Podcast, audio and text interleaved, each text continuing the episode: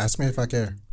All I heard was literally it was like it was like ow. Ask me if I care. You're not recording, right? Mm-hmm. I am. Oh shit! I was gonna say something really disgusting just now about the way you just fucking drank that that that that Vista Bay White Claw. If you guys ever sponsor this podcast, just know that this motherfucker gets no free White Claws. He gets no free White Claw merch. He gets no free White Claw tote bags. Like y'all, you, you guys are gonna drop like a fucking a dad hat shirt combo shit. He doesn't get it. You know why? Because he's drinking a fucking Vista Bay. What a piece of shit. First of all, I highly doubt Vista Bay. Will, I mean, uh, White Claw will ever sponsor this podcast. That's one. Right. Two. Okay. Without the podcast, they wouldn't have sponsored us anyway. So they're gonna give me free White Claw. That's like a mini whatever. flex. All right, whatever. Fuck all y'all. Hey guys, welcome to a new episode of Till Good Game Do Us Part. I'm here, Henry, the superior hard spike seltzer drinker that came out bad, but I'm yeah. So with- um, yeah. Mm, mm-hmm. Mm-hmm. and I'm here with Troy, the clearly man with poor taste who drinks less superior spike seltzer. Oh, you! Fu- all right. Yeah, guys. So this is episode 32 of the Vista Bay podcast. No joking. Till good game do us part. Yeah, we made it past our our our episode 30. The I have self-doubt because I'm not doing much with my life age, you know?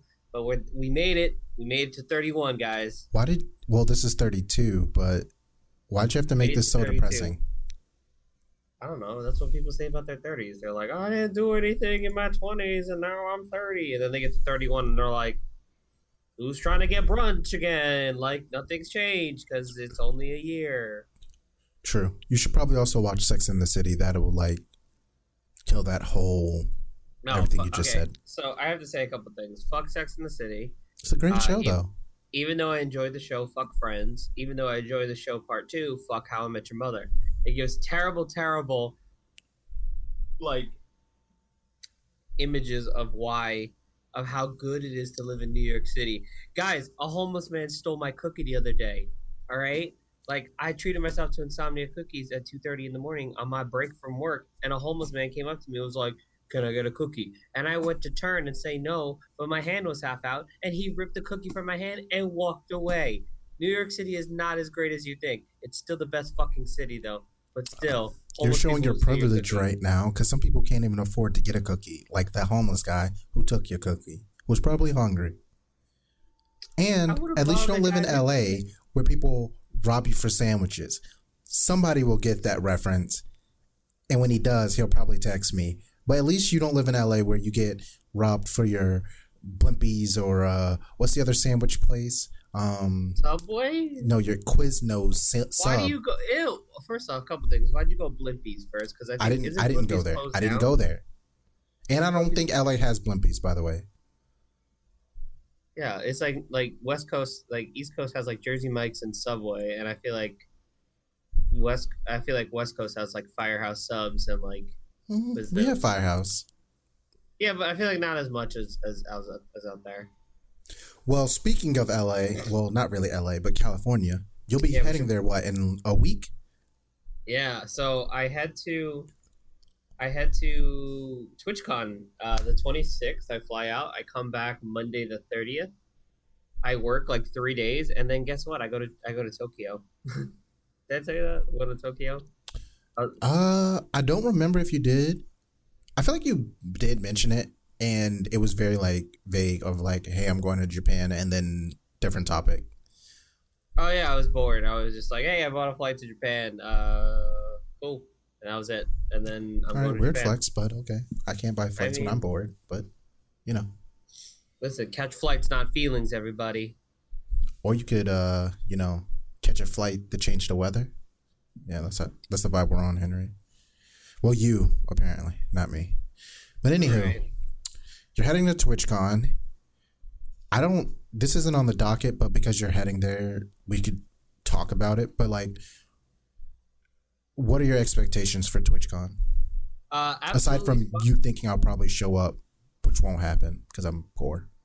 you fucking will. You better. Uh, we talked about it last week, uh, or two weeks ago. The uh, the party, and how we thought it was a little bit banking on nostalgia. But besides that, I feel I have absolutely fucking no expectations for this fucking thing. uh, I don't. I really don't because last year when I went, it was this weird vibe of um, not not so much partners, but like affiliates just being like, "Hello, I'm an affiliate," and you're just like, "I hate you already." Like, never do that again. But they were just like all doing it, and I was just like, I hate everyone. So, like, is there Um, anything gaming related that you're interested in seeing, or maybe like a particular streamer and you're interested in hanging out? Don't incriminate yourself, but with that question. Um, Uh, don't incriminate. No, uh, I have actually. I really, uh, because of last year, all the fucking merch was actually really good. Um, not even like it wasn't even Twitch based, but like um,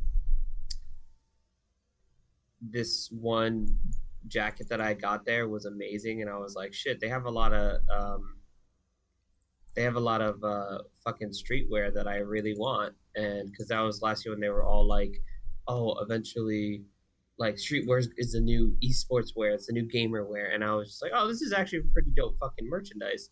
So they just had all these like low key hype beast shit like there, and I was like, oh, this is cool. So I'd say I'm pretty hyped for all the merchandise and stuff. So I'll, I'll give it that. I'm, I'm there to buy some new clothes and new fits. so, are you telling me that TwitchCon is the streamer version of um ComplexCon? Is that what you're telling me right now? Okay, so here's a couple things I have against Complex Con. Not even a, I don't. It's not against Complex Con. I want to go to Complex Con, but I know me going to Complex Con, I would end up dropping a fucking fuck ton of money. But just to go is actually really expensive.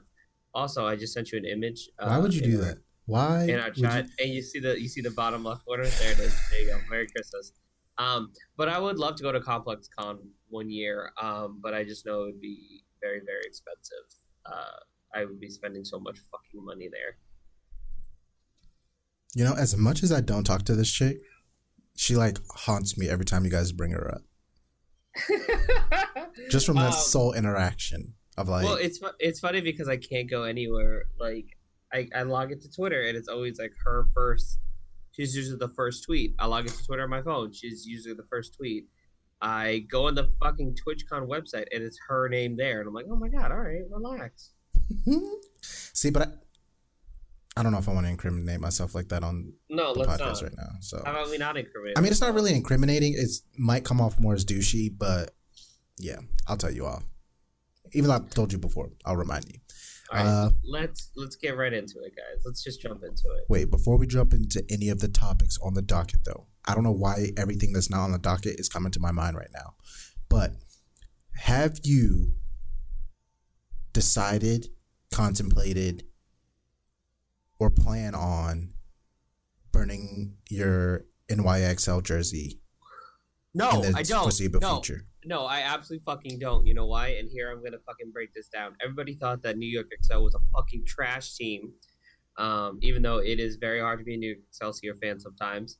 Uh, first off, shout out to San Francisco Shock and Vancouver Titans making it to the um, to the grand finals in Philly. Good for y'all. Um, you guys, you guys really brought like consistent, like talented gameplay throughout the whole Overwatch League season two. So you know what? Kudos to you. I think you guys deserve it. But with that being said, NYXL had a very good playoff run. They didn't bomb in the first round like they did season one. They they tried their very best to bounce back. You know, they just played really heavy teams. They showed their worth and they showed like, hey, we could actually play against like like like playoff level teams. But they did get they got busted by the best, unfortunately, you know? And that's how it is. It's just about who adopts the meta the best. And I feel like New York Excelsior if they had to land anywhere in the in the top three, it would be three. But they're top three, you know, and I and I do stand behind this team. They are kind of like right now, though. They're like the Mets when they had that those like four years of like being really, really fucking amazing, and then like they just kind of like dip to mediocrity, and I'm hoping they don't dip to mediocrity next season. I well, I mean, they I are a New that, York team, so I know, and that's the problem is that the and I also think the biggest thing is also like we as New Yorkers got to talk mad shit about New York Excelsior. Uh, Eh, uh, if we start being like, yeah, go New York, like if we start give when we started giving them that like, yeah, you're gonna do it, it was like, nah, we ain't gonna do it. You got to give the negative reinforcement. That's the true New York way. Yeah, you what's up with you guys? Like when you guys win, you guys are just like, all right, yeah, whatever. Like, okay, we won. But then when you guys lose, you're like, man, yo, this team, yo, trade everybody. Like, why do y'all do that? It's what is how we are? It's how we are as New Yorkers, and I think it's just how we are as like in the culture of New York. We'll just be like someone does something like amazing, like that's cool, good for you. But then someone like fucks up, and we're like, yo, what the fuck? What? Excuse me, hello. Jeez, yeah, you, you guys ever, should uh work on see, that. You Learn to take compliments, ever, man. You ever yell at somebody on a fucking New York City train? No, because I'd have? rather keep my life. You trying to go? No, you ever you go? You trying to go up like a fucking train from like the F train, trying to go up to your exit, and someone's just moving really fucking slow, or they don't know how to carry their bags, and you just kind of like, you or like they like trying to bring up a, a, a stroller up. New Yorkers are the only people who help a who help a mother bring her stroller up like a flight of stairs, and they go, "Fucking learn how to carry your baby, stupid," and then like walk away. Oh, see, I've witnessed the opposite where like they helped them carry up the stroller and then they looked at everyone else who was coming up the stairs and was like, Yo, y'all fucking stupid, man. Why nobody ain't help this lady, man? yeah, fuck? it's both. And then it's kept both. going. We yell at somebody. Somebody has to get yelled at at the end of the day. Or is it really like yelling, or y'all just speaking in your normal like voice? Eh, it's usually. I mean, listen. The other day I got off.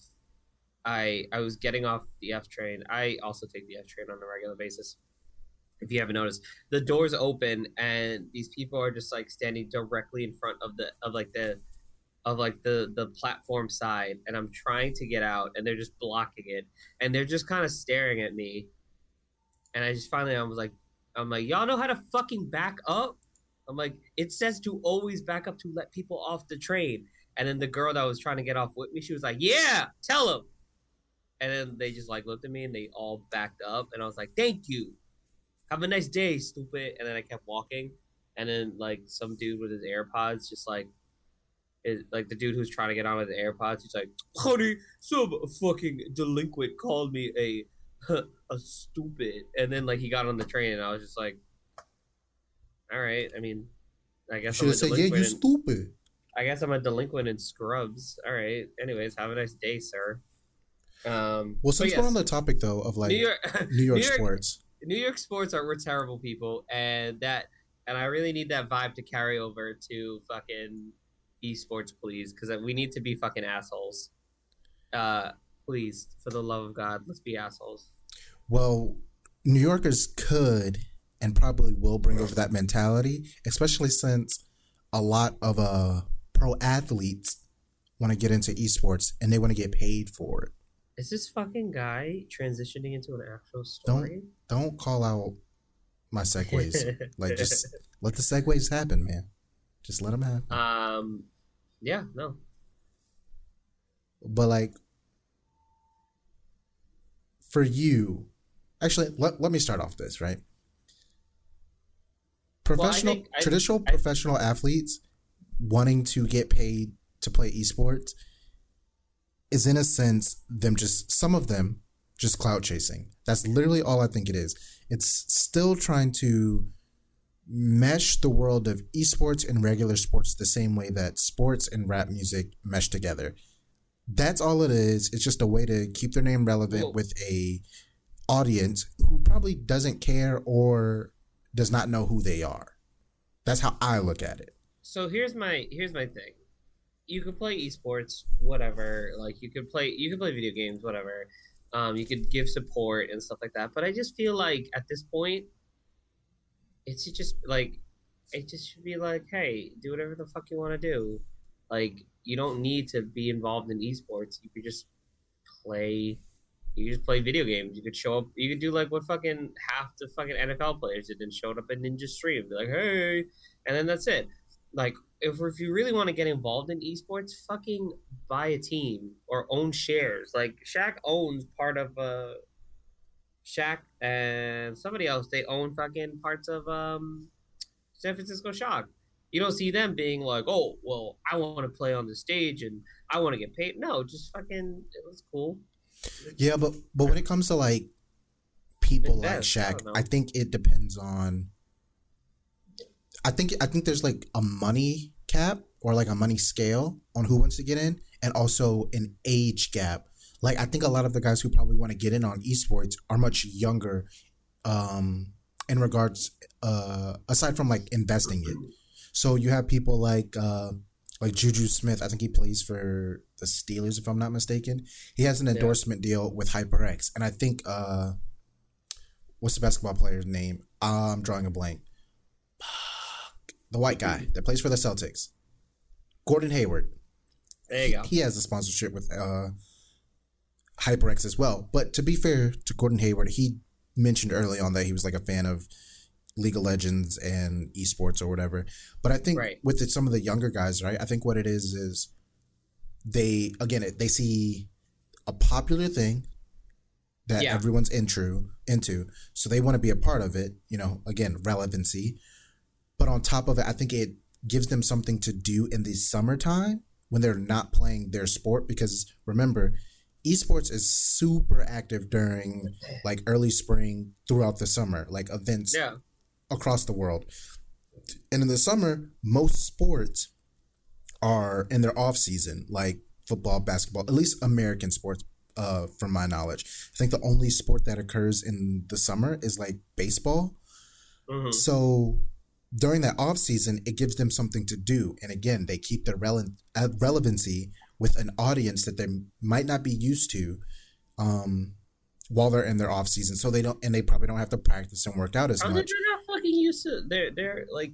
I don't ever see somebody, unless you you're like you have multi interests. Like, I don't see people being like, "Oh, I should follow da da da from da da da team." Like, I, I just don't see it. You know, I it's see. it's it's the it's them being in the space though. It's the I know this basketball player plays Call of Duty with my favorite Call of Duty player, or I saw him at an event and I was able to have a conversation with him. Let me follow him on his platform, and then like you know, again, you kind of end up supporting the player. You might end up supporting the team that they play for.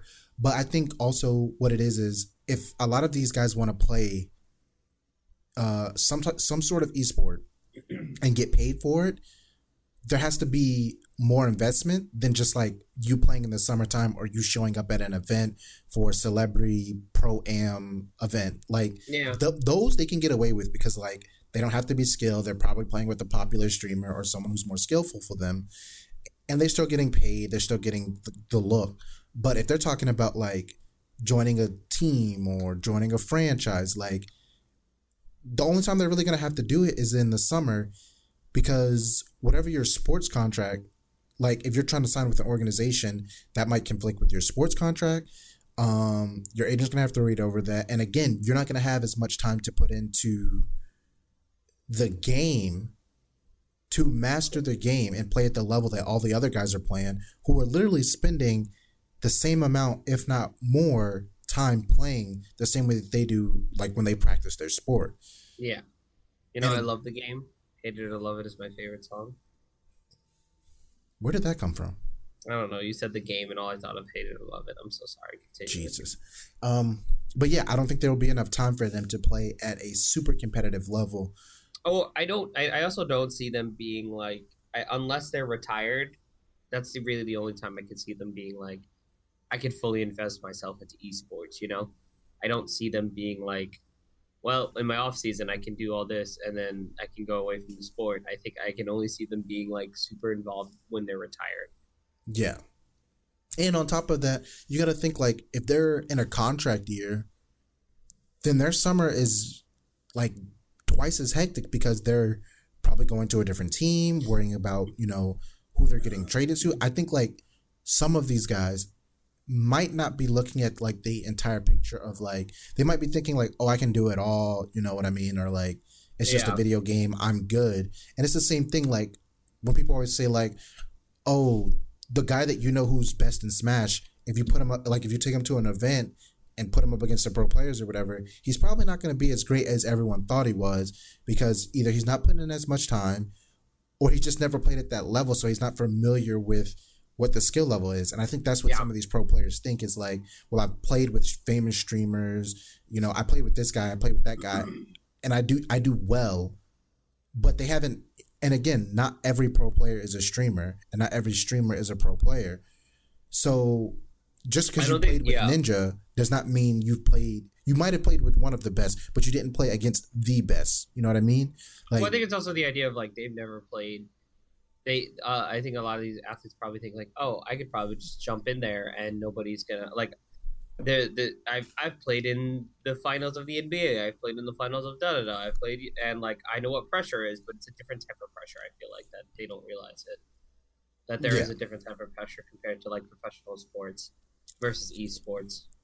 yeah, and I'm not. and Um, I'm not saying that none of these guys have played the game or aren't good at it or aren't familiar. But I think with the amount of time they have invested in them being a profession, a traditional professional athlete in that realm, does not give them enough time to master whatever game they you know ha- have most interest in to be able to play at a competitive level. Now, I, that's not to say again they can't play in like celebrity tournaments and things like that and get paid for it, but in regards to like being in a franchise league or being a part of an organization outside of like most orgs that are like entertainment talent agencies um i just don't see it working out unless they wanted to go to an org and be like a temporary coach you know in the summer when they during the off season i could see that, That- working out but That would be interesting having a pro player as like a coach in an esports uh, organization.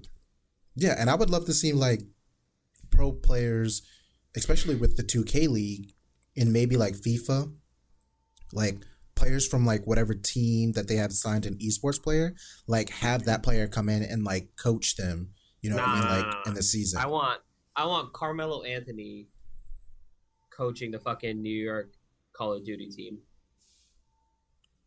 but why would you have him coaching them? Like why know. would why would Carmelo coach Call of Duty versus coaching an actual NBA team? because I want him to be like just be like, you shoot him, shoot him. Oh my! So you want to see them fail? Is what you're saying? oh yeah, a little bit, just a little bit, just just like a little bit. And then I want him to get made fun of, and then they like get their shit together, and then they fucking I don't know bring these players to like a fucking championship. I don't know, man. Listen, man, Carmelo's already struggling. Well, I won't say he's struggling, but you know, he's not on the team. Let's not. I'm not wishing on Carmelo's downfall. Okay, You are. I'm not. Maybe you are because it used to be a Knick and now you're bitter. I think that's I'm what that always- is. You Being a Knick fan is always being bitter. I don't think you get that. is that what that is that what that means? Is that what that lifestyle like has come to? Like you just Listen, have all to be you bitter. all, all you fucking New York like esports fans, just know that you're following in the footsteps of New, of New York sports fans, and just know we're passing our bitterness towards you. Like you got to be bitter. You got to just be pissed off all the time, and it, it see it cycles back to our last conversation. You got to be pissed off all the time. Hmm. Very interesting. Sounds like you're very uh jaded. That's what it sounds like to me right now. I'm leaving this fucking podcast. I quit the show. That's it. Don't be jaded, Henry. You don't gotta be jaded, man. Why you jaded for? Hmm? This is a whole bit. You're doing. You you made this into a whole bit. Okay. You don't want to hurt nobody, man. You don't gotta be jaded. Oh, no. Okay. okay. All right. That was a great bit. Are you happy with that bit? I am very satisfied. All right. Good. So, moving on from uh, traditional esport, or excuse me, traditional pro athletes wanting to get into esports. You want to get into uh, want to get into some heck? What you want to get into, man? You know, let's talk about some spiciness. Let's talk about how. Uh, let's talk. Let's talk OpTic Gaming. You know, Okay, we can get a little bit of heck. actually, I want. I would love to talk about that. And then there's another topic that's not on our docket that I'd love to talk about. oh, let, let's talk about what's not on the docket first. All right. So, if you guys don't know, uh, the team that actually hold on, I actually need to bring it up so I can actually talk about it properly. And while you're bringing that up, with like you know talking about like COD and franchising and all these things, I found this interesting image the other day, which is pretty much just like a broad explanation, but it's a image of each COD location franchise, who the owners are, and then what their Overwatch Overwatch League team is. So while Henry's pulling that up, I'm just gonna go over this real quick. So the locations, I'll repeat again, even though we mentioned it before: Atlanta, Dallas, New York, Paris, Toronto, Los Angeles, Minnesota, Florida, Los Angeles again, Seattle, Chicago, and London. So for you, those of you don't know, the Overwatch League teams that are associated with those locations are Atlanta Reign, Dallas Fuel, New York Excelsior, um, Paris Eternal, Toronto Defiant, LA Valiant. Minnesota does not have an Overwatch League team. Uh, Florida Mayhem, LA Gal- Gladiators, Vancouver Titans, San, San Francisco Shock, and wait, doesn't London have an Overwatch team? They do. London Spitfire. So why don't they have that listed on here? Okay, maybe the people who own the London Call team don't own. Wait, who owns London Spitfire then? C9. Is it? Yeah. Ah, because here, the people that own the um the COD London team are ReKTGlobal. You know what that is, right? Yes. Yeah, so they own the, which is weird because they own uh, or they're sponsored also with uh, Rogue. Mm-hmm. So that makes that makes me wonder if like C9 was like, nah, we don't want anything to do with this COD franchising, especially since we're putting so much money into Overwatch League. And then ReKTGlobal was like, hey, we'll take the spot. Huh. That is very interesting. So two days ago, uh, on ESPN and on um, the uh, on Twitter, uh, who uh, Jacob Wolf, who's a staff writer for ESPN, broke the news that Kroenke Sports and Entertainment, who owns uh, Los Angeles Gladiators, have part and because they own it in partnership with the Sentinels organization. Um, they have parted ways with Sentinel, and they have actually taken their they have taken LA Gladiators and one of the two future Los Angeles Call of Duty teams. So they will be managing them from their own, like, from basically from their own office front. They are no longer associated. LA Gliders are no longer going to be associated with Sentinels. They are essentially just going to be, yeah, they're essentially just going to be their own thing now. Yeah, and I think that, that. Oh, go ahead. I was say, how do you feel about that? Um, I think it's expected, not surprising at all, especially after um the whole bidding that they the the issue that they had with each other with um trying to bid for that Call of Duty slot and yeah. uh Sentinels kind of being like, "Hey, like what the fuck? Like we're supposed to be a part of that deal." And then on top of them trying to buy Echo Fox and the CEO of Sentinels coming out being like, "Yo, like we're partnered. The deals that you're making clearly aren't having us included in them. So what the hell is going on? And then like again, they tried to sue uh Kroenke or whatever their uh, financial group is for trying to purchase Echo Fox. Mm-hmm. So it's like I'm not surprised that business wise they're stepping away from each other and like just breaking ties because it's kind of like, well, we want to do this, and every time we try to do something, y'all are stepping in and being like, we're gonna sue or you can't do that because we want to cut of the pie. And it's like, nah. So to me, it's not surprising. And I think it's just business. I don't think it's really anything, um, I guess, malicious or hostile. I think it's just business and they're cutting business ties. Well, I do hope that uh, LA Gladiators fine like are still managed very well.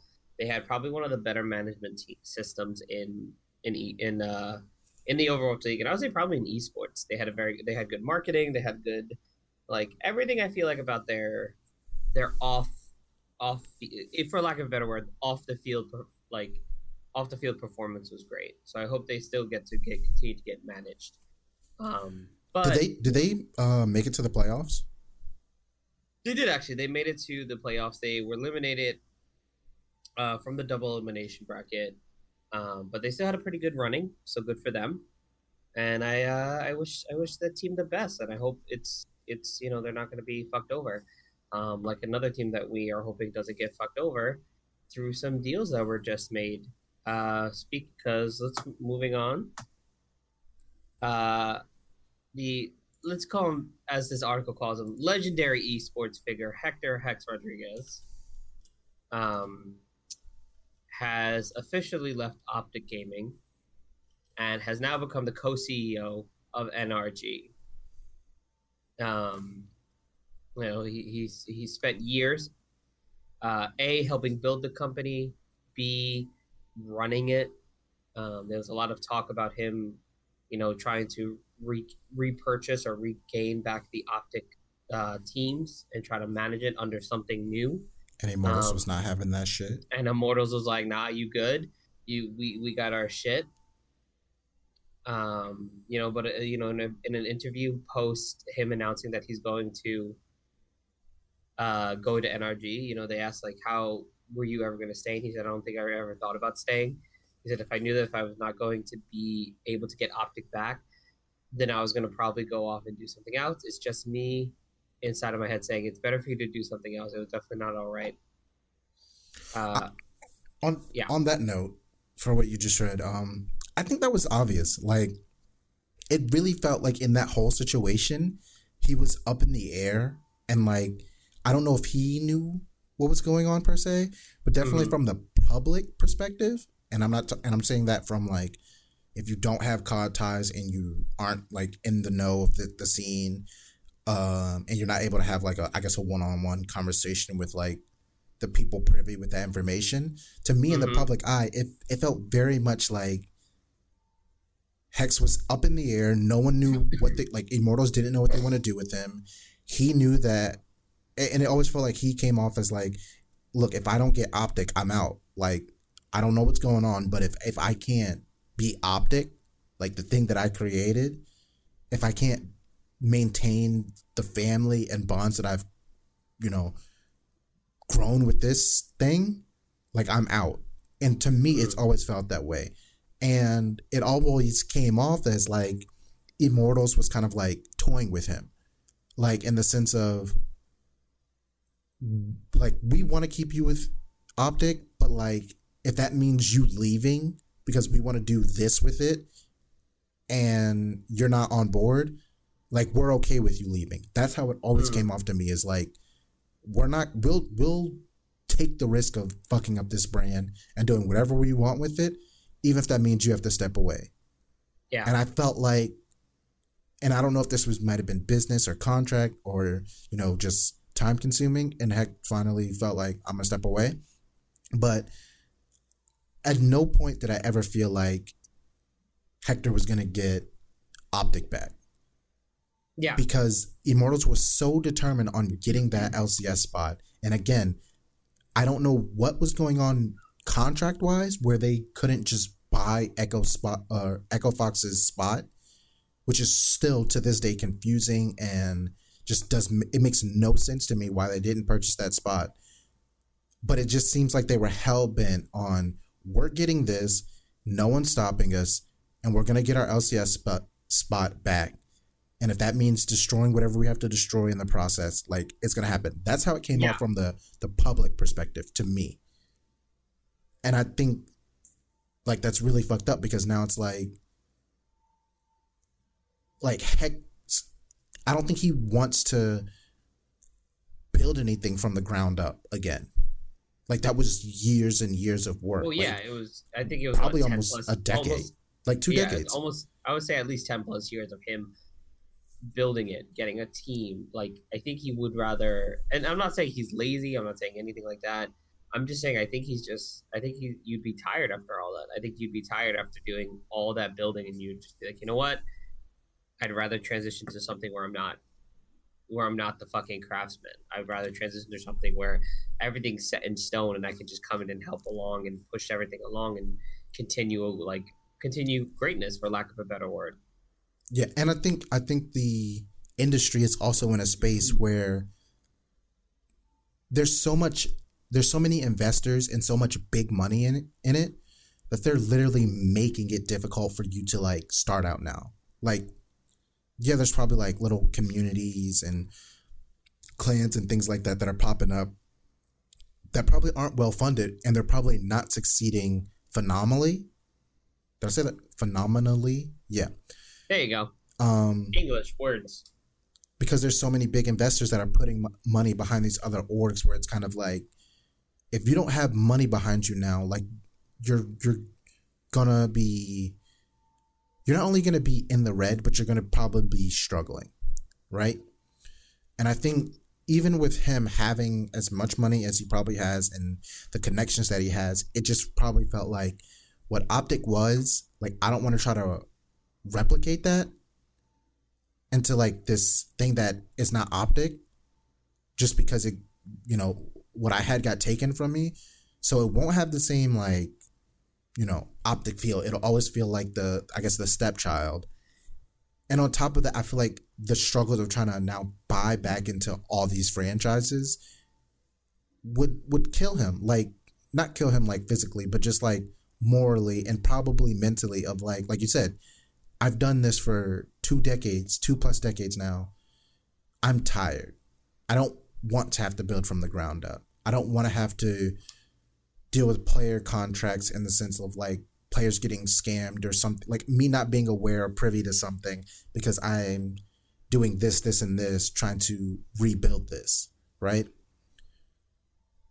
And yeah. and I really and I think I a lot of that falls on Immortals again because they were so hell bent on getting that LCS spot.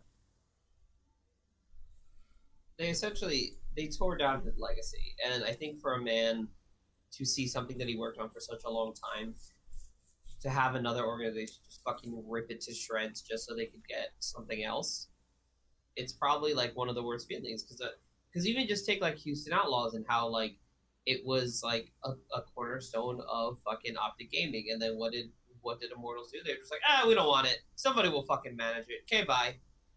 Um, you know, they did it, and it wasn't malicious. It was just business. But for you to see something that you worked on for years just get torn apart like that, I think it fucks you up a little bit. And I think it's just like, you know what? I I need something that's not gonna get torn apart in front of my eyes again. I yeah, and like you just said, that's a good point to, you know, uh, broadcasters. It was business, so right to the general public, it may have came off of like, yo, this is very, very like, you guys did this on purpose. It was very malicious. Like, you guys are the bad guys. Like, immortals, you guys are evil. I I'm in agreement with the fact that like what you just said, it is business, but I think in the public view, it would always be viewed as you guys are evil. And I think they knew that, like, we're to go into this and what we're doing, we're to come out looking like the bad guys. So, with all that aside, we have to keep, you know, putting the business first, like, whether it, I guess, hinders or boost our notoriety or um, rep- um, reputation we have to like continue on this because we're like set on it. Like this is the plan.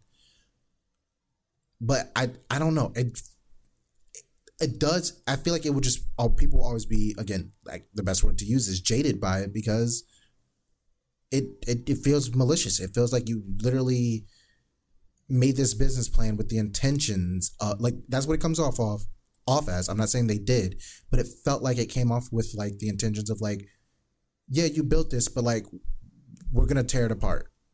So basically, people are, are gonna see them Immortals as the bad guy, right? Yeah, that's how I think. I think the general public will always see them as the bad guy when it comes to OpTic.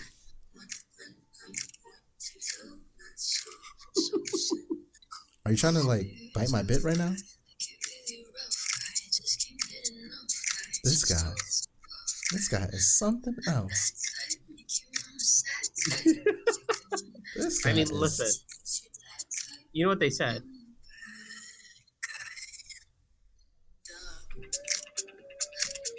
Very true. They are the bad guy. Oh, okay, guys. So, yes, they are the bad guy, but they do it for you know you got to do it for the money. You do it. Unfortunately, that's how it is in this types of business. As soon as as your business get bigger and bigger and bigger, decisions need to need to be made. Things need to be torn apart, and, and that's how it works. So, my friend, what would you like to get into next? As disgusting as this topic is to me, uh we have to talk about it, but I'm and this is the thing with me. It like it, I'm conflicted because like I want to see this thing do well because it's esports and video game related, but at the same time, I want to see it fail. Oh, look at you. And that is this video game entertainment news network, aka VENN. My and man. for those of you who don't know essentially like what this will be, it will be like G4. And for those of you who are really young and don't know what G4 was, or G4 was a shitty channel, TV channel that tried to all right, pretend you like watch your goddamn mouth. It was shitty, but we They loved tried to pretend like they were this company, they were this channel that was all about video games and technology, and it was it was. Well, it was before they started showing cops and campus PD That's how they paid for the fucking shows that you and love. cheater. Never forget No, that. No, I know that. I'm saying forget your I'm, I'm saying fucking before that. I'm saying long before that, like it was working, but then it started to dwindle because again, video games and technology. Well, technology was popular, but video games was not what it is today. I- 100%. If G4 was announced or released or came out, what, three or four years ago, it would have been blowing up right now. It might, I guarantee you, G4 would be uh, as popular as Twitch. I 100%. I don't see it. Be, it wouldn't it wouldn't be bigger or in in like the same live streaming realm, but it'd probably be one of the largest and most watched cable channels and or stream channels, whether it be Mixer, uh, Twitch.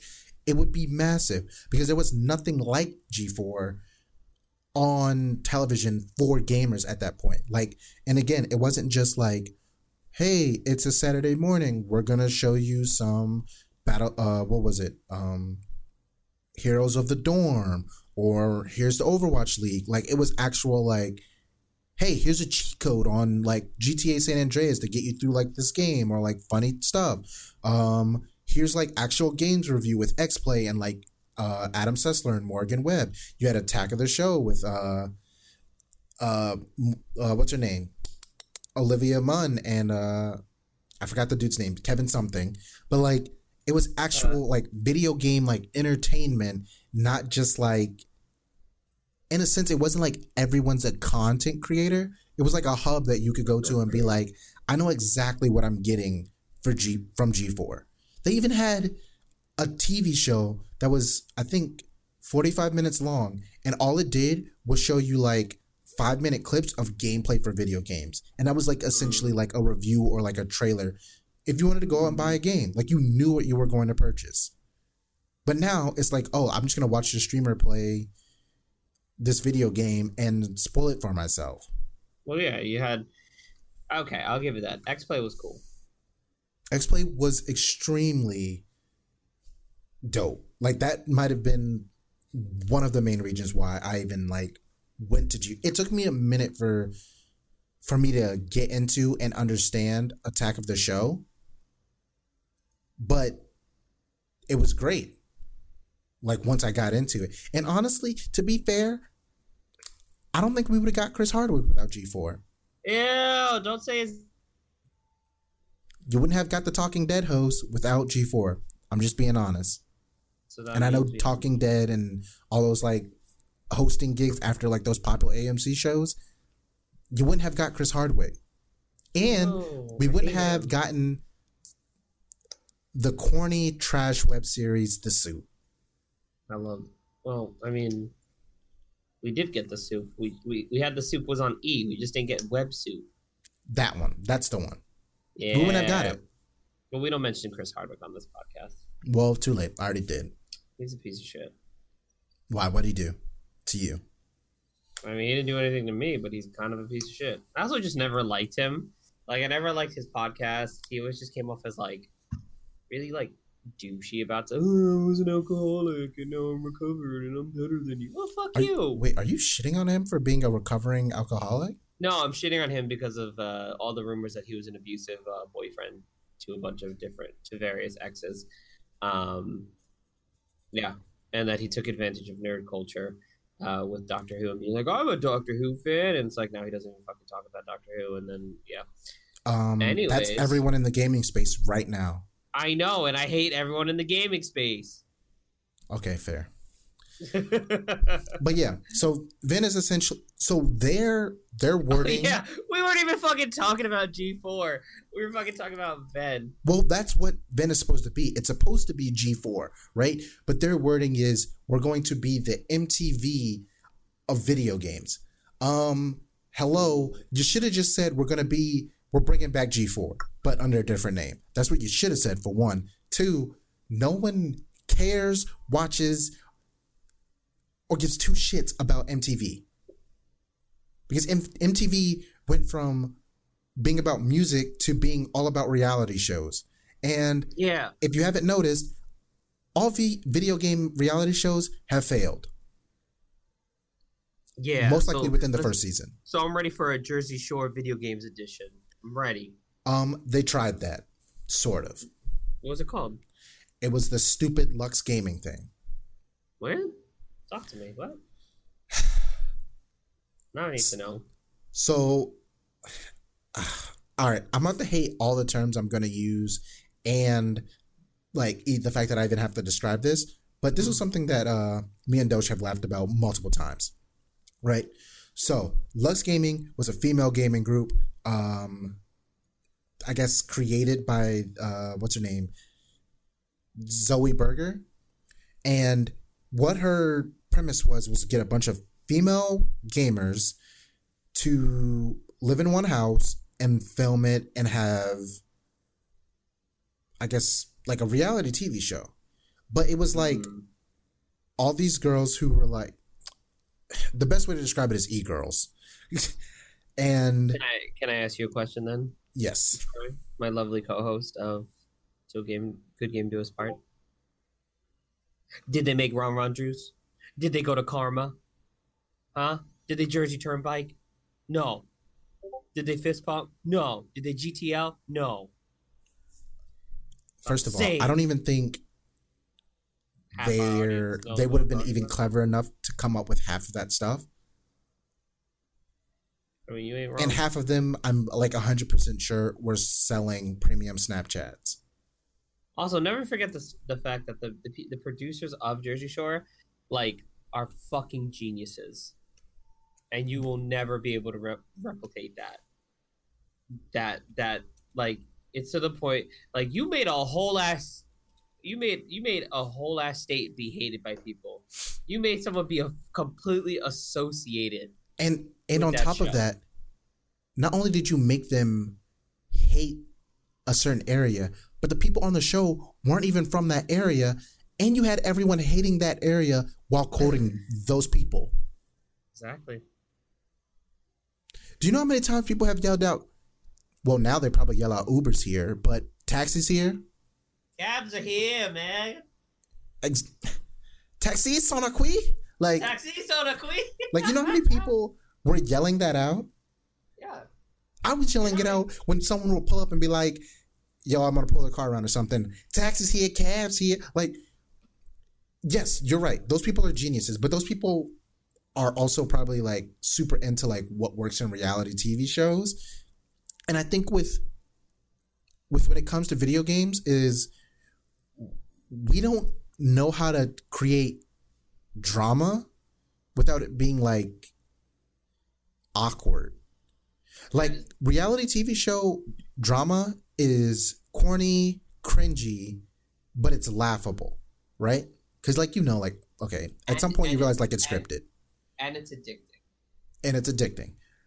Video game like drama I'm not talking about real drama. I'm talking about like generated, crafted drama for content purposes. It's always cringy because the people that they're trying to get to do it are not comfortable being in these situations in the first place. So it comes off awkward. And they're not comfortable being awkward in front of a camera. Like they're not like awkward situations are like truly awkward for them. Like they don't want to be in it. Versus like someone who's weird like me, I love awkward situations, but to everyone else, it comes off as funny and not actually awkward. Like for example, Well, it's also the idea of if you actually had a re, a re, like a reality gaming show, I think about eighty percent of either your audience has never experienced like being drunk in a club or like hooking up with somebody that like they don't really want. Like it's it's this, it's a weird like they never really experienced that type of party culture, and I think you unless you had like cast people who were doing that that's why it comes off as awkward because half these people have never experienced those they don't they they and it's almost the idea of like people look down upon that lifestyle and then so that when you try to force people to be like that they're like i, I can't do this because i've never done this and therefore i looked down upon it when i was younger exactly. and now and i think it's also because and i think why to bring it back i think why a network like Venn will probably succeed is because you have a lot more Say it. for lack of a Clout. for lack i would say clout but you have people that have a lot more well-rounded lifestyles. Because back in the day if you were a video gamer if you were a nerd you were that. That was it. You weren't doing anything else.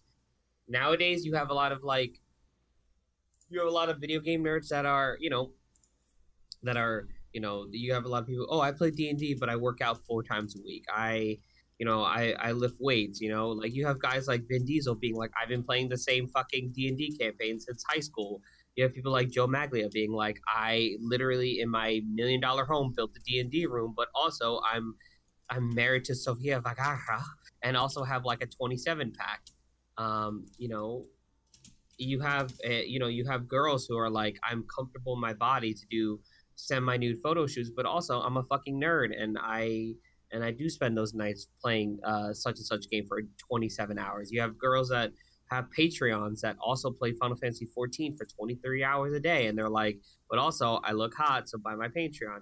You have more and more people that are comfortable in their own bodies and comfortable with a party lifestyle, on top of also being nerds. So I think uh, an organization like VENN is going to do well because it's. I think it's looking to cater to those type of people to those people who are more well-rounded. So, and I think because we're having more and more people that are more well-rounded, I, I think they're going to do well.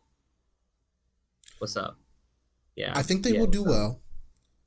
Again, I don't want to see it, you know, do poorly at all. Again, it's a it's a topic and genre and a community that I love.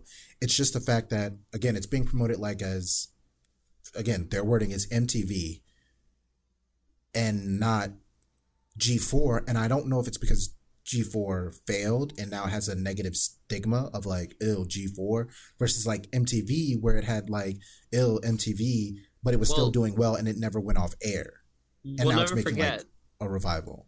we'll never forget that G4 was a network that tried to have Olivia Munn eat like a bunch of hot dogs in her mouth just so a bunch of fucking weirdos could be like, eh, Olivia Munn deep throating a bunch of hot dogs. Like, never forget. They were still low key sexist. They were still, they were trying to pretend like they weren't, but they were. I'm, but I mean, and this I'm not gonna say to be fair, but like that's a part of the video game industry. Not saying it's right and it should be, but I'm saying like in early 2000, like 2000 what one 2004 whatever when G4 was around, like that was a video game norm. So like it was ex- it was kind of like expected or not. It, it wasn't surprising, right? Yeah, we have all this like positivity and like we're trying to cancel out toxicity when it comes to like like video games now, but like that's still a part of the industry. Like, look at how many people just got called out for being creepy weirdos like two Ryan, weeks ago. what? Oh, yeah, sorry, I had a. Um, um, uh, yeah, I hope no one heard that. But anyway, uh, You're gonna have to fucking blurb over me now, huh? uh maybe, But like think about like those composers and all those people that just came out like in regards to like all this creepy rich shit that they just did. But it's like and it's in every industry, so it's like not new. Uh, like you know, the music industry is sexist, like the video game industry is sexist, like entertainment and like business is sexist in general, right? So G4 being sexist, I think them saying like, "Hey, we're coming out to be like." If you guys remember G4, and those of you don't, here's what it is. Like, this is what we're trying to do, but like the improved version and maybe I'm just like getting hung up on the wording too much, but it's like if they're trying to be like MTV, does that mean we're like- gonna get like these weird reality shows that will probably not do that great because it's either going to be people who aren't super familiar with video games or the communities of video games having like these reality shows and it being probably decent in reality, but it's like dumb because they're not associated with the thing that we love, or is it gonna be cringy and awkward because that's what a majority of gamers still are cringy and awkward. Yeah, you have beautiful looking people, men and women, who, you know, probably aren't as awkward and can have these interactions. But how many of those same people are in this space because, again, it's in pop culture? It's cool to be a part of it, not actually like, I'm in this for this. And it's, and again, with video games, we have to be so accepting of everyone because it's not cool and it's not fair to say, well, you're not a gamer because you play this or because you've been gaming for X amount of time. And you can't you can't really say, oh, you're not a gamer because you know, like you can't tell people's intentions. But I think there's a decent amount of people who if you just look at the way that they move within the industry, how they act, how they talk, what they do, it comes off as like not genuine to this space. And I think that's my like my issue with like the the revival of like this type of network is how many people are going to how many people is this network going to bring into a light who's not 100% like about this i guess lifestyle what if, just, what if they just have a show called fake fake nerds? And it's just people it's just them exposing fake people in the gaming industry. Yeah but see then a show like that will get like shit on because it was like oh how can you say that this person is not a gamer because they play mobile games or they wear yeezys or you know like they only play like an man, hour a day like man everyone wears yeezys i saw like an old man wearing yeezys the other day but that's the, that's the only thing I don't like about gaming now is like we have to be so. I thought you were gonna say that's what I don't like about Yeezys. Oh no no no! I have a pair. I can't say that, and they're super comfortable. Um, but that's the thing that I like that I hate about like gaming right now is that like it's like we're for like I don't mind being progressive, but I also sometimes if I think that someone's not genuine to the space, I want to be able to say like. I don't think that guy or chick really cares about video games. I think they're really just doing this because they are or can be popular within this space. Mm, hmm Plain and simple. Like okay, I don't okay. care about what game you play, how often you play. Hell, you could play like me. You could play auto chess for eight hours a day. I don't play auto chess for eight hours a day, but yeah, not always. for seven. Exactly, but I don't care about what you play, how long you play it, how long you've been within video games. I just want to know that you're playing a video game because you enjoy it. You like making friends. Um, you you enjoy like the stories that are created and like.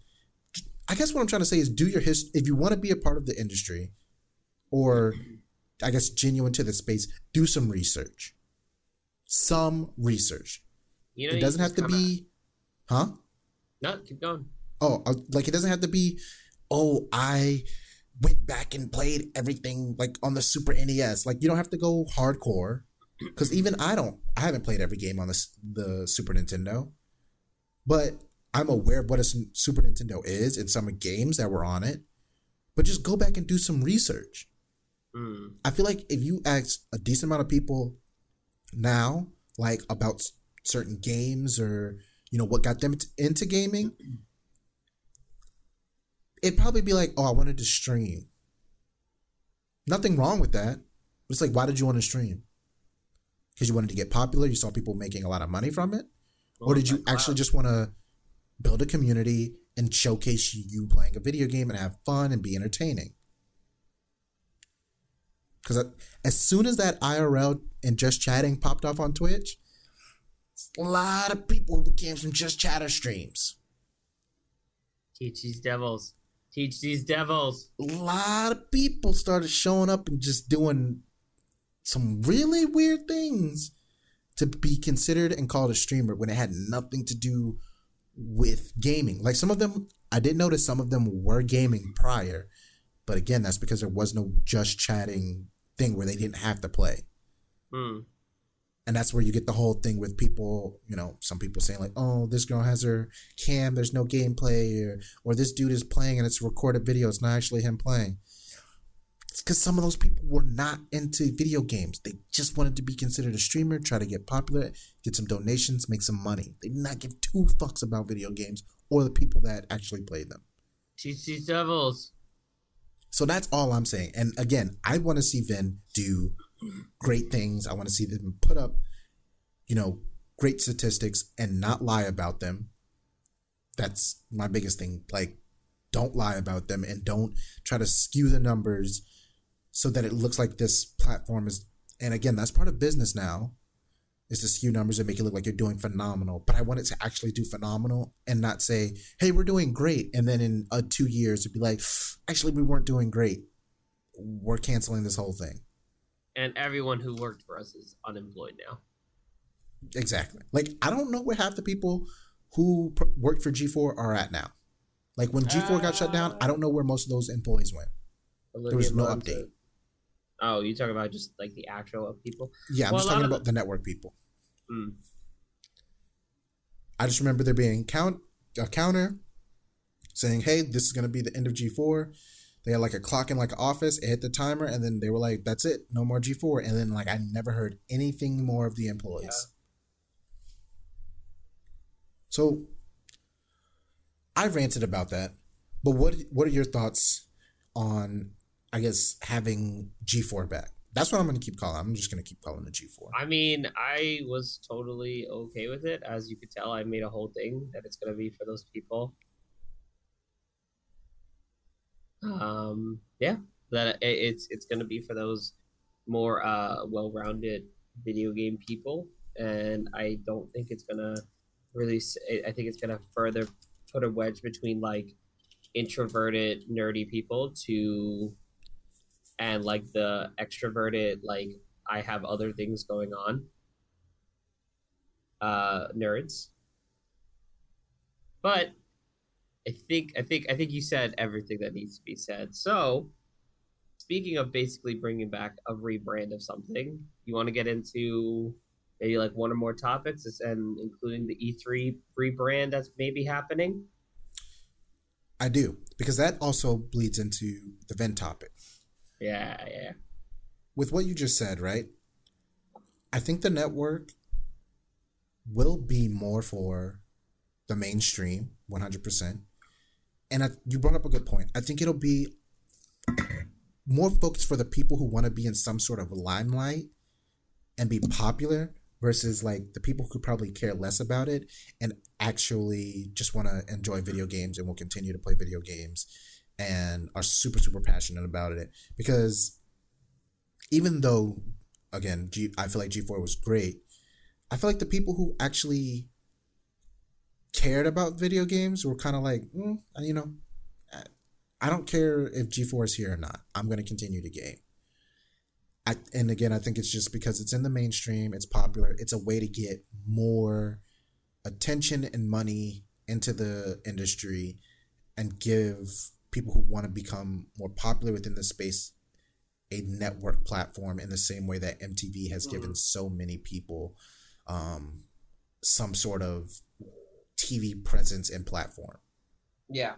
Like, for example, a lot of people who are in love and hip hop have some sort of great media presence, whether it be social media, just they have some type of great presence.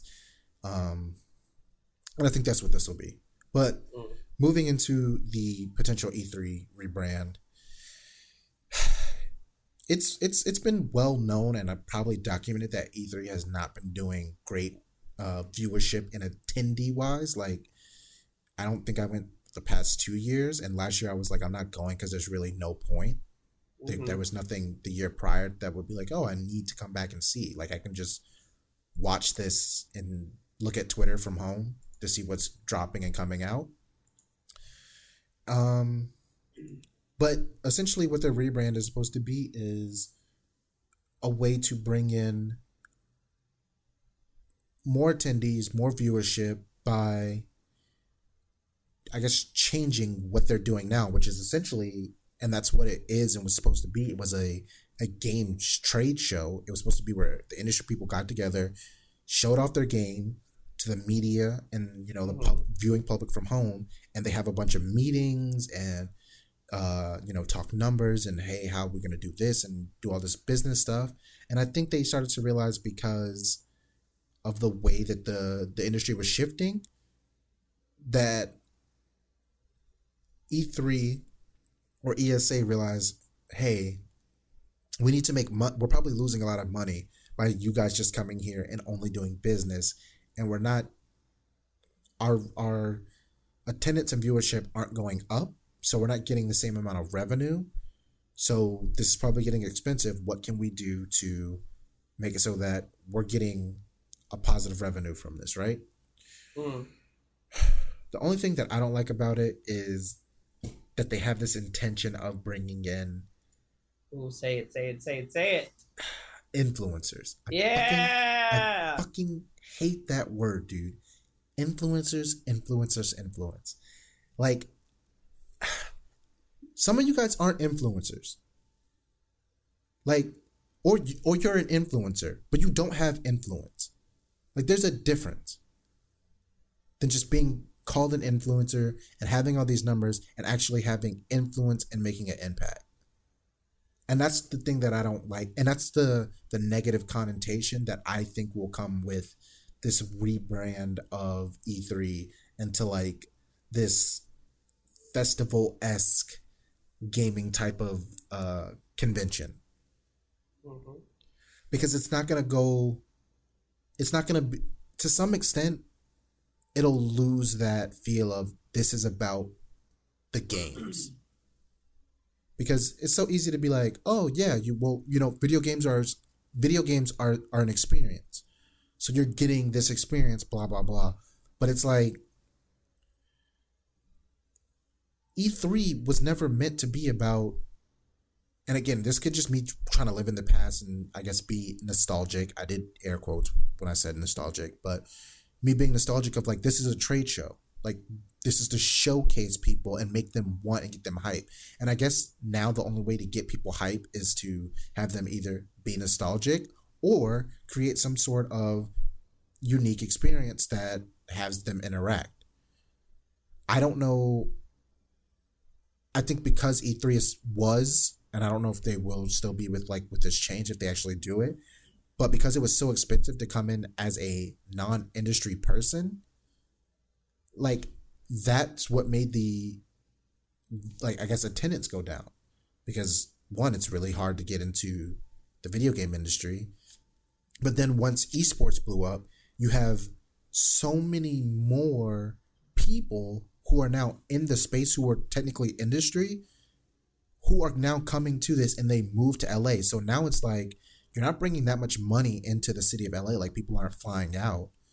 And then the people that are in LA who are in the industry don't need to go every single day to the event. They could go one day and then drive home. Yeah. And then do the same thing next year. Versus like prior, where it was like the trade show, or we had everyone from the industry. It's like these people are flying in, bringing money to the city of LA, and then staying there for a week you know, going every day to E3, conducting business. Now it's like you just go and it's again this whole experience thing, and maybe well, that's what's needed well, for no E3 like to a, change. No, it's no longer like a business adventure now. It's it's like a it it feels almost like a con because you go, oh cool, cool, this is fun, and then you leave. Like back in the day, as you said, people would stay for a week. They would generate all this business. They hotels, restaurants, all that stuff would pop off.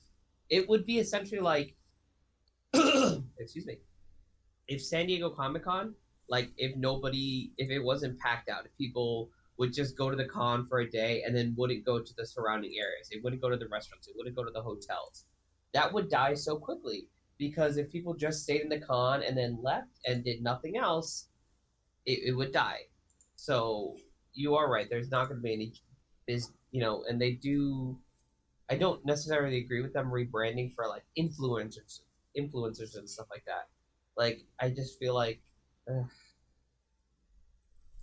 I think what it is is because the industry has forced itself forced itself to be so social and our society has become so revolvent around I don't know if revolvent's a word, but I'm making it a word.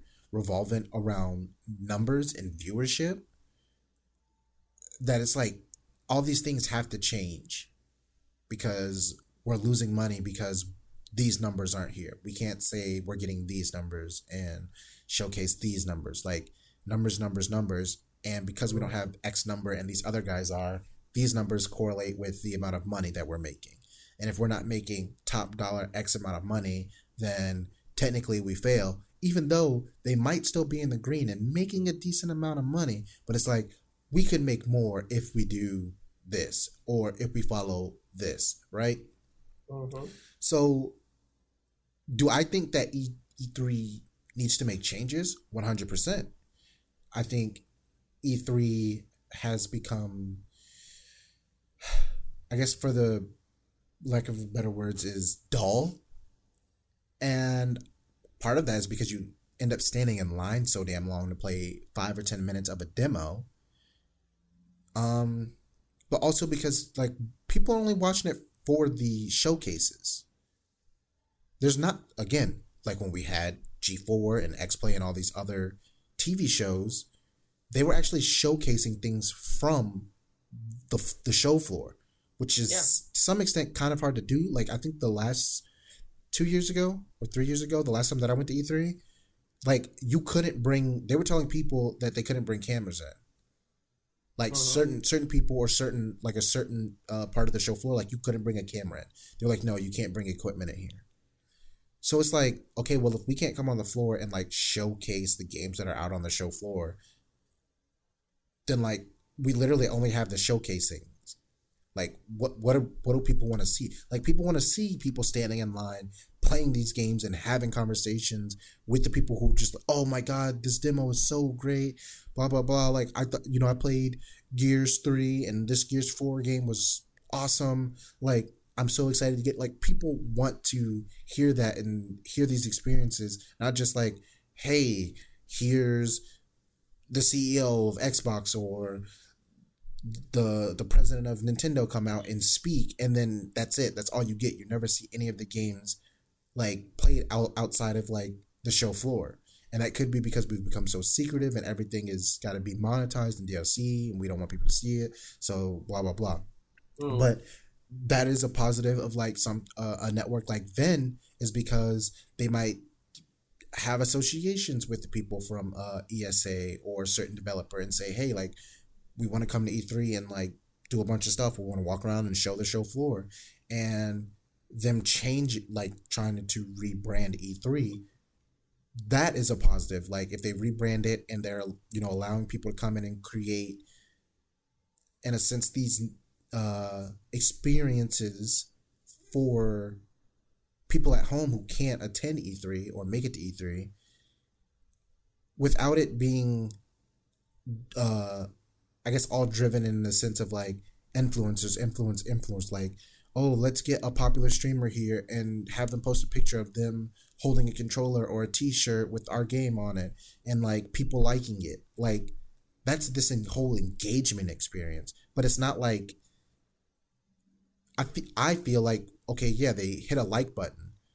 Yeah, that's like some tech starter track data BS that they're like, okay, they liked it. That's engagement. Versus like, oh, someone sat down and watched this and now they're going to purchase it. You know what I mean? Like, you can't, and maybe you can. Maybe I'm not privy to this, but based on the number of people who like this photo of this popular streamer wearing a T-shirt, how does that correlate with the number of copies that the game sold?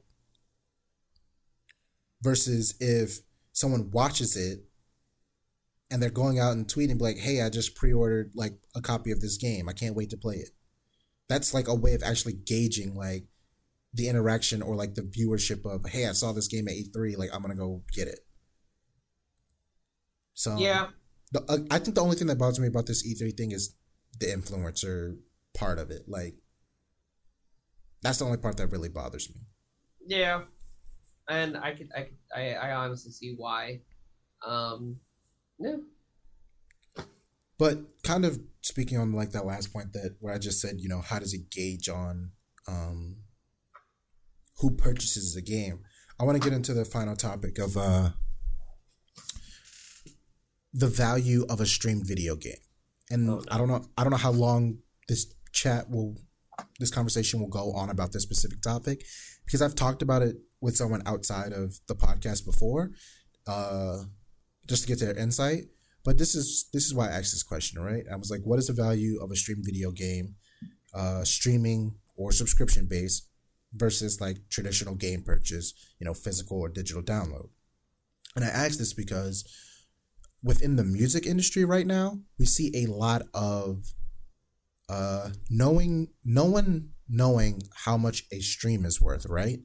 Like when you push play on Spotify, Apple, Tidal, and that song plays, we don't know the value of that play, right? The general public. right. And I had the same thought of, well, the video game industry mirrors the music industry and traditional sports more than uh, we think it does. So if a lot of games are moving to subscription based and uh, you know streaming through like Stadia and like the Nvidia Shield and things like that, how do we know what the value of one playthrough of a video game is or how much time spent playing a game equals X amount of dollars, right? Because if you think about it, we knew like physical copies and digital downloads. Cool, I'm paying 60 bucks for this game. That's one copy sold. But when someone's paying for, um, for example, Stadia or like, uh, what's the Xbox service? Um, The monthly pass, or yeah, like the the monthly subscription or like the PlayStation Now, and you stream it, you download the game, and you play it. How do you gauge what a sale is from that? Because I honestly see gaming moving to the same space that uh, music has, in the sense of at some point you probably. I don't see it Well, happening okay. anytime soon, but you might not be able to purchase video games. It'll only be streaming. So okay, so the way I see it is the way kind of how Apple Music works in that they pay their they they go to the artist to say, hey, we want to put your shit on Apple Music, and the person goes, cool, and they go, what we're gonna do is we're gonna take a we're gonna take a chunk of what we make for get while people pay for Apple Music, people pay ten dollars a month. Um, multiply that by millions, and then you got a fucking fuck ton of money. And what we're gonna do is we're gonna take a chunk of that money and we're gonna give it to you. Um, which it brings up to the the idea though is that yes, we gauge uh you gauge something by okay, it would be the same thing in the sense that hey, video game company, I we're we want to put this game on the streaming platform every month or whatever. We have this big sum of money that we have, and we agree to a percentage that you're gonna get of that of that big chunk. Um, so I think it's I think these companies, these video game people are still getting paid. I just think they're just getting paid a little bit differently. Um, I think it used to be direct. Hey, someone bought X game for money, and we get that money. cool, great. But I think because of this, I think they're gonna get more money through video game streaming because it's like people are gonna be like, oh, cool, I can buy this game, I can rent this game, whatever, I can stream this game, and then I never have to worry about it. I don't have to worry about a physical copy. I don't have to worry about a space on my hard drive. I don't have to do any of that. I just boot it up, play it, and then when I'm done with it, I delete the fucking app. Basically, I delete the app that gives me access to the game. Done. And I think that's going to be more appealing to people than buying physical copies and downloading physical copies. Well, well, that I get, but what I'm saying is, how do how are we then going to gauge the value of what one playthrough is, and like what publishers should get and what devs should get? Because the essentially the the publishers are like the the record label, right? They're the middleman. Yeah. So are we going to start seeing a lot more uh studio like developer studios going I guess essentially indie and having, you know, just going straight to the streaming platform and just not being associated with the publisher at all? Mm. And then the ones who decide to stick with the publisher, how is that revenue getting split between the publishers and the developers? That I that's more of like what because that this Well, this is another thing. I, I would say I think because of streaming, I think we're gonna see like more of like video game developers getting more money than publishers. Because But is that because they're going indie?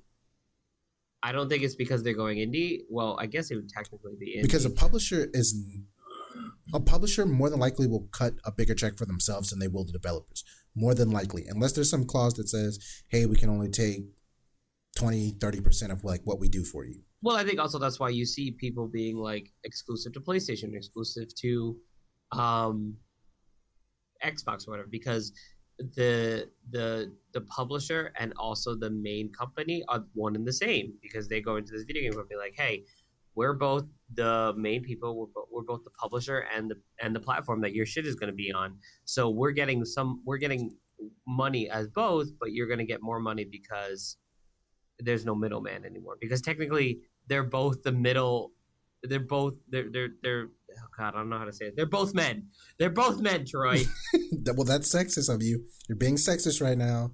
oh my god they're the people all right they're the pusher they're you know it's like I get what you're. say- They're, they're the developer and the publisher, so there's no one Mm-hmm. between them. It's just you're dealing with us, right? Is that what you're getting at? it's like yes it's 21 Jump street infiltrate the dealers find the suppliers there is no dealer there's just a supplier True.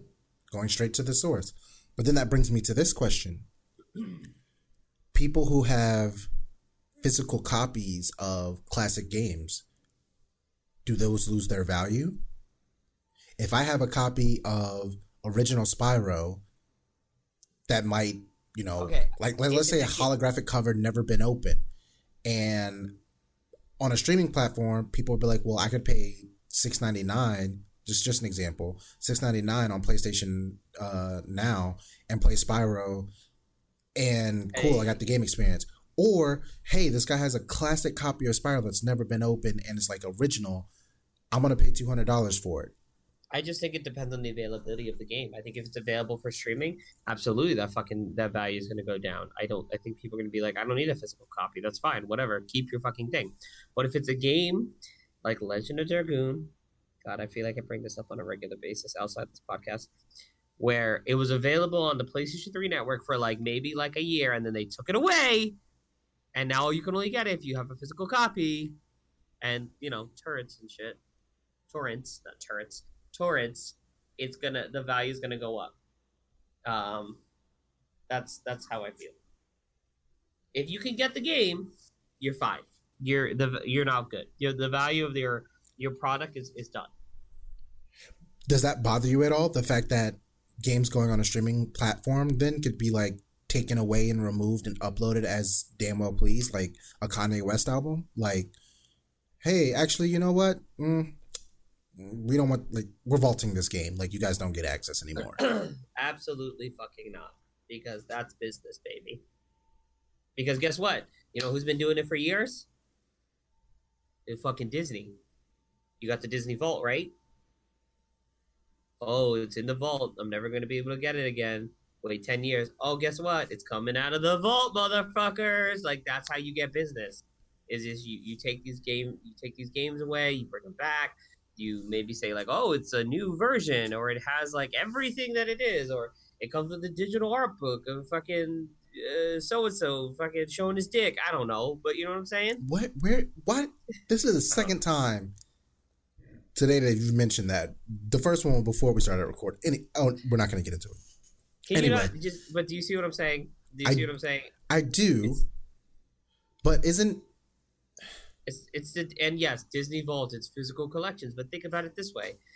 Yes, it's it's physical, but it's the same sort of premise. It's like, hey, we have this game on stream. Cool, keep playing it. Oh, you love it? Cool. Hey, tell your friends about it. Oh, cool. Hey, all your friends know about it, but sealed in the vault, man. Can't get it right now. Sorry. So essentially, it's like It's Super Smash. Brothers Melee. Like anytime you go into a GameStop, oh yeah, we don't have a copy of Melee, but you go on eBay. Um, I, I don't want to spend one hundred and fifty dollars on and, here, and here's what I'm gonna say. And what it's gonna be, it's like, hey, you didn't play this game. Sorry, dude. But we got these other games, and who the fuck knows? Maybe we'll come out with it in a year or so. Oh, I didn't say that. And then someone's like, cool, I'll sign up for this streaming service, and they do. And then guess what? The company, the the uh, the video game design, they come to the video game designer, and they're like, hey, uh, we want to re-release your game out to the public again. Uh, can we do it? And you know what the video game people can say? I want more money. And then they're like, you know what? There's a there's a high demand to it.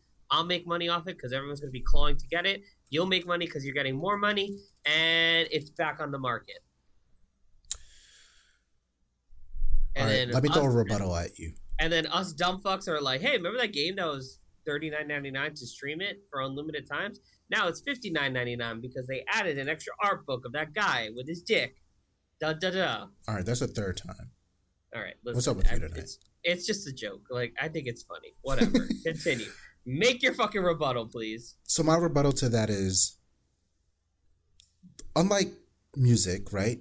Music is you you don't really vault music. That would be really stupid because then you're not making money off of your music. You know what I mean? If you vault it. Video games to me aren't like Disney movies who have this not all, not all uh video games, but a majority are not like Disney movies where it's like it has that monetary value. It's like video games are like, mm, if people aren't playing it, it's probably going to lose value just because you announce, like, oh, we brought out a new DLC. You should go back and play it. Some games it'll work for. But I guess what my question is is Okay. so okay. so a lot of games are starting to be like the subscription based model, battle passes, things like that. What sense would it make for them to vault a video game if they're if the whole purpose of the video game is to have people outside of uh, narrative games is to have people play, buy DLC, buy battle passes, and keep playing the game and spending more money. Well, You're with with what you said, smart. with what you So said, will smart. only will only like narrative games be vaulted, or do you think subscription based games can get away with it as well? No, and here's my idea, and here's my rebuttal to your rebuttal. Motherfuckers still buying Final Fantasy VIII. Motherfuckers like that shit dropped on the Switch, and everyone's like, "Oh my god!" and they lost their collective shit. Final Fantasy VII came out again for the Switch. People bought that shit. They ate that shit. Final Fantasy IX, people bought that shit up. So yes, I'm gonna say it won't be subscription based games. It'll be narrative games. But that's how that's where the real money is. You vault away those those narrative games that they offer this unique one, not unique, but they offer this this like. Well, okay, this unique narrative story that you're not going to see from a subscription based game, from a battle pass, from anything like that. You can be so much fucking battle pass content. I don't give a shit sometimes because shit, I really miss fucking playing such and such RPG. I miss playing Legend of Dragoon. I really wish they would play, re-release Legend of Dragoon. Can somebody please re-release Legend of Dragoon for the Switch? I'm just. I think there's more value to. I think there's more value to subscription based games than having people buy these battle battle passes right now. Right now, but I, I I do agree with you. I think, and I was just asking to get your thought, but I do think it will be narrative story games that get vaulted and that they will continue to generate nostalgic money from because again we're idiots and for some reason we can't resist buying things that it's been four years and we still have a copy of it, but because it's I mean- new and everyone's hype about it because they I enjoyed spent- it. I spent two weeks convincing myself not to buy Final Fantasy VIII remastered. I oh, Only literally was it? like, no, I didn't buy it. I was literally like, you don't need it. You don't need it. And then I feel like next week or tomorrow morning is payday, and I'm gonna look at my bank account and be like, fuck, I need that shit. And then I'm gonna have it, and then I'm gonna play it and be like, wow, this was cool. Well, that's it. Guess I'll delete it off my Switch now that I beat it. Like that's it. And then like, and then guess what? Ten years down the road, they're gonna re-release it again. I'll be like, oh shit. Like, do you know how many fucking times I played LA Noire on various platforms? I played it on PC, I played it on Xbox, I played it on my Switch. Like, I just keep playing it. And mostly because I'm like, man, I like the feeling of being like, yeah, yeah, I gotta find out who supplied that black tar heroin. Because it's also the idea of like, there's a lot of narrative games that don't that offer a unique story that you don't ever see. Like these battle royale games, all like a lot of them are very much the same. Like, um, but like you, these narrative games offer things that you don't experience, and I think, and I think, give us about eight years down the road, somebody's gonna they're gonna be re-releasing Detroit Become Human, like in some capacity, in like a, in a remaster or like in a collector's anniversary edition or something like that. And there's gonna be a lot of people who be like, shit, I remember that and feeling like this emotional connection to the fucking dude that everybody cosplays at and oh shit i want to replay it. And then they replay it and like oh man that was so good. And then it's gonna it's gonna slowly drift away. And then maybe it comes back or maybe somebody's like hey here's a sequel to detroit become human and it's called los angeles become human. And you're just like holy shit you remember this fucking game? Just how they did with fucking uh what game is coming out now deadly premonition Every, is, is it deadly premonition i think it is now I gotta look it up. Yeah, is it Deadly Premonition two? Yeah, Deadly Premonition two, and everyone's like, "Holy shit, Deadly Premonition!" I fucking remember that game. And now this, they're like, "Hey, we're re-releasing it on the Switch and on the PlayStation market. Remember that fucking game?" And you're like, "Oh fuck, let me buy it before number two comes out." See, my it's, only thing with, and I'm, I'm, I agree with everything you just said. My only thing is, is they are starting to get really cocky, and it's like hey, remember that you guys loved uh what's that game called? Um oh yeah, The Last of Us. Remember that game? You guys love that, right? You guys just purchased it on the PS3? Well, guess what? You can buy the remastered version on PS4 even though you just played The Last of Us uh like 9 months ago. I think that's my only problem with and, what you just said. like not not Troy, you saying it, but the industry. And Troy, what the fuck do we do? Yeah, we ate that shit up because we're idiots. Exactly. But I'm just saying, I'm just saying, like, I hate that they do that. Like, and I get again, that's marketing, selling business, is playing on people's emotions. You hate, you hate, that they play us. yeah, but I'm just it's, like, I get it. I mean, it, it's the idea of it's the idea of telling somebody in a relationship we can't be together right now. You give them that little bit of hope, and they just keep coming back. Like right now, and they're like, no, not now. And you're like, soon, maybe, not now. And you're like, okay. And it's the same thing. It was like re-release such and such game re-release Legend of Dragoon? Not now, but somebody said in the whispers on news, it's possible. okay. A month later, hey, now, now, no, okay.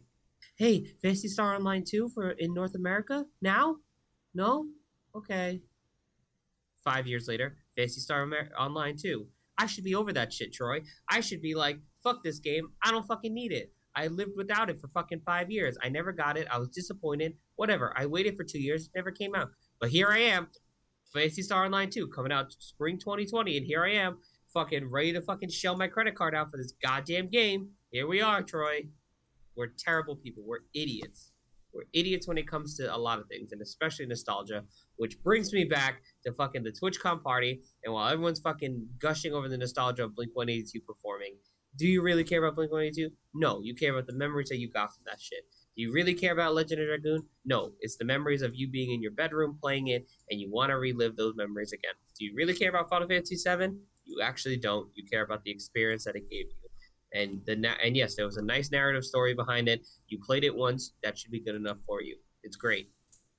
And there's nothing wrong with you wanting to be nostalgic and enjoy those experiences. yes, there is. Fuck nostalgia. I'm kidding. I'm kidding. The only problem with it is, is when you fall for everything. That's the real issue. Stop falling for every damn thing. Not everything is nostalgic. It might be to some extent, but that doesn't mean you have to buy it. That's that's that's all I wanted to add to that. You don't I'm have also, to buy it. I'm waiting. I'm waiting for somebody on this podcast to comment like Henry sounds bitter or like he's had some rough times with stuff, and I'll be like, no, this is just how I am as a person. we discussed it earlier. You're jaded. Very jaded. Okay. So, guys, uh, I think with that last topic, I think we're gonna be ending tonight. Oh man, he brought it back. Okay. Most of these things I don't want to say. Henry, most of these things you probably don't want to say. You're just jaded. All right, I'm sorry. Thank you guys so much for listening to this episode 32 of Till Good Game Do Us Part. It has been your boy Henry and your other boy Troy. Yeah. Um, as usual, we love you. We appreciate you. And we hope to see you in the next episode. No, it's until good game do us part. We'll talk to you on the next episode. I was trying to do something different, but whatever. No, you can't. It, consistency, brother. Cut it. Cut the episode. Cut it. Peace.